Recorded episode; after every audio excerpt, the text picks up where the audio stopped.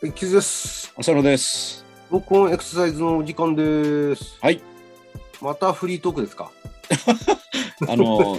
先週の続きということで、ねまあ、あの、運動習慣づけっていうのは難しいのよね、みたいな話ばっかりしててもしょうがないんだけど、え。うん。やっぱりこう、実感として感じるのは、例えばこう、年を取っていって、はい。なんていうのかな、こう、まあ、よく観察すると、こう、信号で待ってたりすると、横断歩道をこうゆっくりと歩いてるお年寄りとかを見たりするんですけど、えまあそれは普通でしょって言えばそれまでなんだけどああいうふうになっていくこう変極点っていうんですかねえ。うん。でないのかなってちょっと思ったりしてでそれをがもし事前に少し早めに分かれば、うん対処して少しずつこうその時期を遅らして、まあ、結果的にいわゆる今言われてる健康寿命っていうんですかえ伸ばすことはできないのかなってそのためのまあもうちょっと若い時の運動習慣づけなんだよっていうそういう捉え方もできるかなと思うんですえ。よね。うん。まあ、実際にちょっと体を動かすのが若干不自由になってきた人を見て、それを時間軸を戻していった時にうん。何かあここでもうちょっとこういうアプローチしとけばみたいなのはないのかなみたいな、うん。うん、タイムマシンがあればね、こうその時に言う言うんですけどあの時だよって。今だよってあの時に変わったんだよ。 でもそんなはっきりとしたね、多分変曲点は分かりづらいんだとは思う、分かりづい。らいよね。うんまあ、もちろんなんか怪我をあの天気として不自由になった人そもうでいっすぱねいいるでしょうけども、そういうこれとが多いそんでうしいょうことはなく気づいたらっていう人もやっぱりいっぱいいるはずなんですよね。いると思うんだよね、俺ね。うんでも気づいた時はもう多分相当変化しちゃってるべきで、そうだね、気づくぐらいだからね。そうその変化っていうのは実は前から始まってんだけどでもそれは気づかないだけど何かの手法を使えばその気づきにくいものは気づくんじゃないだろうかでもね、これね、なぜ気づかないかっていうと、そういう動きを試さなくなってくるんですよ。と、うんだから自分が動ける範囲の中でこう動いてるうちに、その範囲が縮小していくみたいな。っうん、てことは、その範囲を常に保つ保たす、トライアルできる環境っていうのかな。うん、まあ、マインドも必要なんですけどね、その人の。まあ、自分のこと言うのもなんなんだけど、自分もやっぱり加齢とともにやっぱり動きが衰えていて、うん、でんぐり返ったらめまいがするとか、でもでんぐり返って見たからわかるんだよね、それって。うん、で、逆立ちしようと思ったら全然足が上がんない。あれ前できたのにって。それは逆立ちしようと思うから気づくわけですよね。うん、で、気づかない人は逆立ちなんかしなくてもいいからって言ってるうちに、普通の生活自体がだんだん縮小されていくみたいなことっうん、でいうのがまあこうそれはなんていうの防ぎようがないんだって言っちゃえばそれで終わっちゃうんだけどどっかこう毎日毎日をそれ試すなんかこうきっかけみたいのがあれば、うん、まあ、自分で言えばそのちょっと水たまりがあったらこのぐらいは飛べるかなと思って試してみたりとか段差があったらこれ飛び越えてみて登れるかなみたいなのとか降りる時にどれだけ素早く降りれるのかなみたいなのをまあ日々試したりするんだけど、そういうなんかマインドはどっかで売るだけでだいぶ違うような気がするんだけどねまあ仮説ですねこれはね自分がただそう思ってるだけかもしれないということはもう小学校から死ぬまでずっと毎日逆立ちをしていくと。いやまあやっどてったらかでうん、何が何歳の何月何日にどっかで何か逆立ち変だなと思うところが出てきて。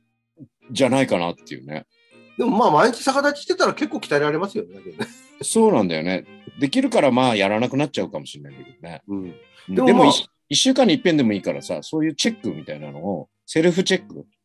うん、そういうものを項目もこうたくさんあった方がいいのかなって気するよね。うん。うん。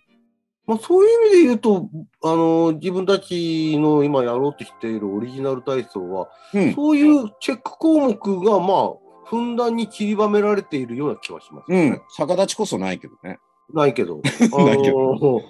いわゆる筋力的な部分も見れば、柔軟性も見てるし、うん。バランス、それから敏捷性、これも見てますよね。そうだね。だから、毎日オリジナル体操やってると、あれ今日なんか体動き悪いなみたいなのが気づくのかもしれないですようね。ん。うん。まあ、あの、その時々でいろいろ好不調はあるでしょうから、うん。でもそれを察知できるじゃないですか。そういうことを、そういうアイテムがあれば。うん。別にオリジナル体操、うちらのじゃなくてもいいんだろうけど、うん。でもなんかそういう、こう、きっかけっていうのが、周りの環境にあれば、うん。だからなんかアレクサとかシリに言わせるのも一つかもしれおうなんて。ない。んちょっと一回転してみてください。で、感想はって言って、あめまいがするわって言ったら、 それは前提系の、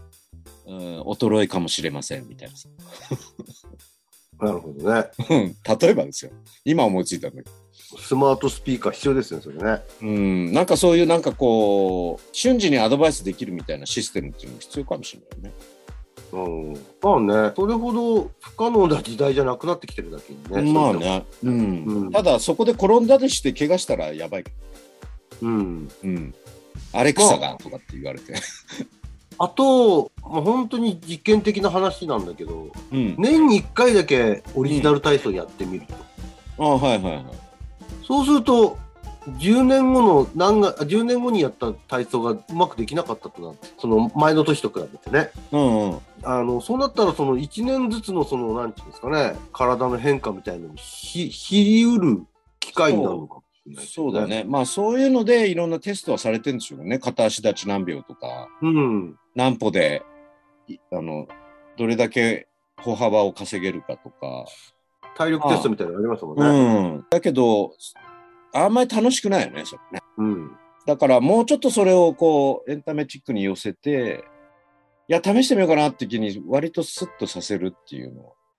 うん。だからオリジナル体操はコンテンツとしていいけど、それをどうまたこう提供していくかっていうのはまた別の話かもしれないよね。うん。うん。それなんかも加齢のに伴うっていうことを話しましたけど、あの、先週話したように、その運動習慣づけのきっかけとして必要な手法かもしれないよね。うん。まあこうなるとこう、なんて言うんだろう。運動を指導できる人だけが考えるんじゃなく、いろんな人とこう共同してやっていく必要もあるのかもしれないですよね。いろんな人と言うと。そういうアプリを開発する人とか、うん。うん、やっぱり自分たちだけでそれ全部やろうとしても難しいでしょ。まあ難しいですよね。曲を作る人とか、うん。まあ、いろんな人がこう参画して、まあ、それこそテキストでもそういうテーマのドラマがあるとか小説があるとかさまあうん例えばの話ですよ。そういうこう横断的なこうやっぱり関わりっていうのがある方が本当は6割と言われている運動をなかなか習慣づけしづらい人たちをこう底上げするにはうんいいのかもしれないよね。ちょっとでかい話になっちゃいましたけどね。まあでもそのことが、こう、健康寿命。まあ、その6割の人方が、その先々のことにまあ気づいてないんで、まず気づかせたいっていうのはありますよね。そうなんだよね。だから先々こうなるんじゃないかみたいな、そういうストーリーっていうんですか。うん。それを提示するのも一つかもしれないよね。うん。それはさ、今まで言ったように、こうなると病気になっちゃいますよとか、そういうだけじゃなくてさ、うん。もうちょっとこう、エンタメの要素をこう、そこに散りばめて、ああ、なるほど、そういう可能性あるかも、みたいになるのって、意外とそういう、あの、医学的な話聞く人って、もう募集団限られてるかもしれないじゃないですか。そもそもそういう講演会に行く人っていう人たちは、日頃から健康に興味、あの、気づいてる人たちかもしれないけど、そうじゃない人たちをむしろの方が多いかもしれないっていう仮説だから、そうなるといろんなこう仕掛けっていう中にはこういう運動をただ教えればいいっていうんじゃなくどう提供するかとか、うんそういうことが必要になってくるね。そうね、提供の仕方、まあそういった仕掛けが、まあ本当は大事になってくるんでしょうね。 うん、でまあでもそれがうまくなされるとその運動習慣づけになりそして明るい老後になるそうな言っちゃうとねもう定型的な話になっちゃうけどね。まあでもねそのいいつも気になるのはうん。腰の曲がってる高齢者とか見たときに、うんまあ最初の話に戻っちゃいますけど、こうなる前に気づかなかったのって言いたいわけでおすよね。思うでしょ、やっぱり。うんえねえ。いや、もう昨日だったわけじゃないから、そうなんだよね。絶対どっかでなんか、すげえ歩きづらいなと思うようになってると思うんだけなんど、か分岐点はどっかにあるような気すまあ、いくつかあるんでしょうけど、チャンス。気づくチャンスっていうのね。でも、都度その都度、いや、まあ、年だからで済ましちゃってたような気がするんですよね。うーん、そういう人、まだ意外と多いんじゃないかなって気がして。うん、であともう一つは、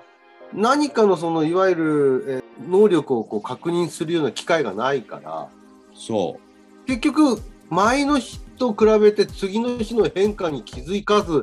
次の日と比べてまたその次の日の変化に気づかずが多分ずっと続くんでしょうね。う。うん。でもそういう意味では日々逆に小さいながらも変化してってるはずなんですよね。まあ、そうですね。うん、うん。そこをまあ同じことの話ですが気づかせるっていうところに一つ自分たちのまあそのやってることの意義がありでそこを気づくことを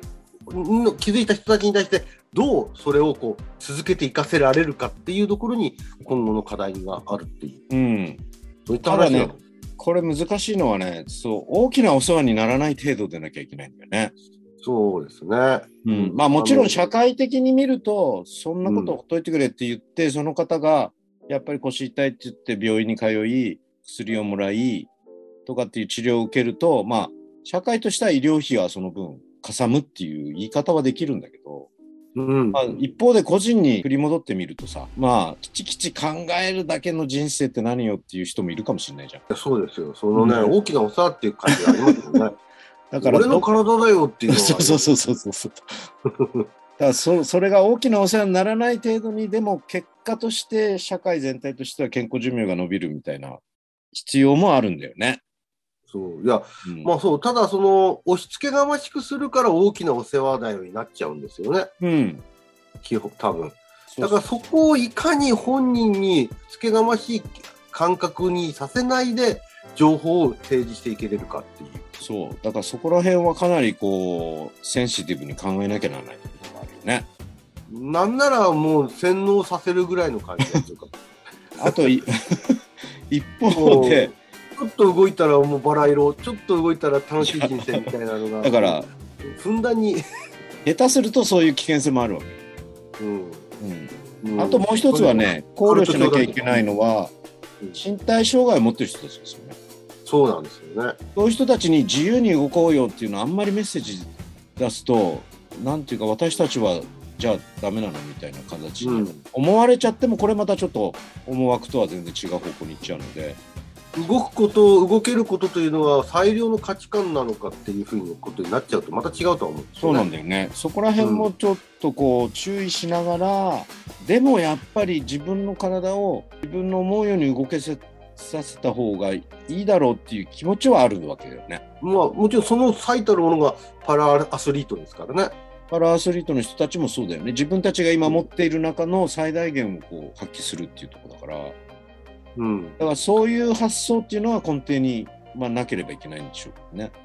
そういったその社あの空気感を作っていくのも大事だと思うんですよね、うんまあうん本当に単なるでかい風呂敷だけ広げたって感じはするけど、うんまあ、そんなようなことを考えながらまたオリジナル体操をこう作り込んでいくというところになると思うんですけどね。あの飛んだり跳ねたりしてるけども背景にはそういった野望がある野望っていうかまあ大使ですよね。最近うんアンビシャスですねアンビシャスっていうか、まあね、それも、お前に言われたくねえよって言われちゃうかもしれない。う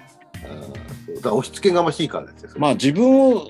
それなぜかというと、自分のことを思うとそう思うからなんだよね。だからうん共感してもらえるような、こう、形に、どうやって持っていくかっていうことで、この番組もね、さらに続けていきたいなと思ってます。わかりましたはい。 はいじゃなあ大丈夫ですこかれで終わりです いやいや、終わらないでください。まあ今回はそういうことで。はい。わかりました。次はまた、その実際のリズムの話になっていくと思いますけど。あ、はい。はい。リズムでよろすしねくお願いしますよろしくお願いします。